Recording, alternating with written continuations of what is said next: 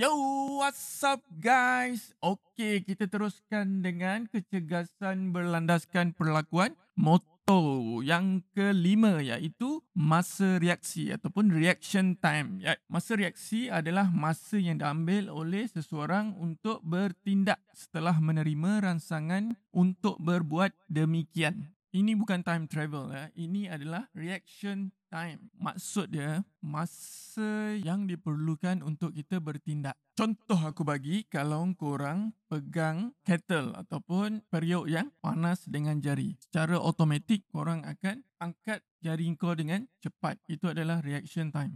So, kecegasan yang berlandaskan pelakon motor juga melibatkan reaction time ya. Yeah? Okey, aku boleh rumuskan reaction time ataupun masa reaksi ni iaitu macam mana engkau alert dengan persekitaran korang ketika bersukan. Alright guys, aku rasa setakat itu saja podcast aku kali ini. Kita akan bersambung di podcast yang lain. Sekian, terima kasih.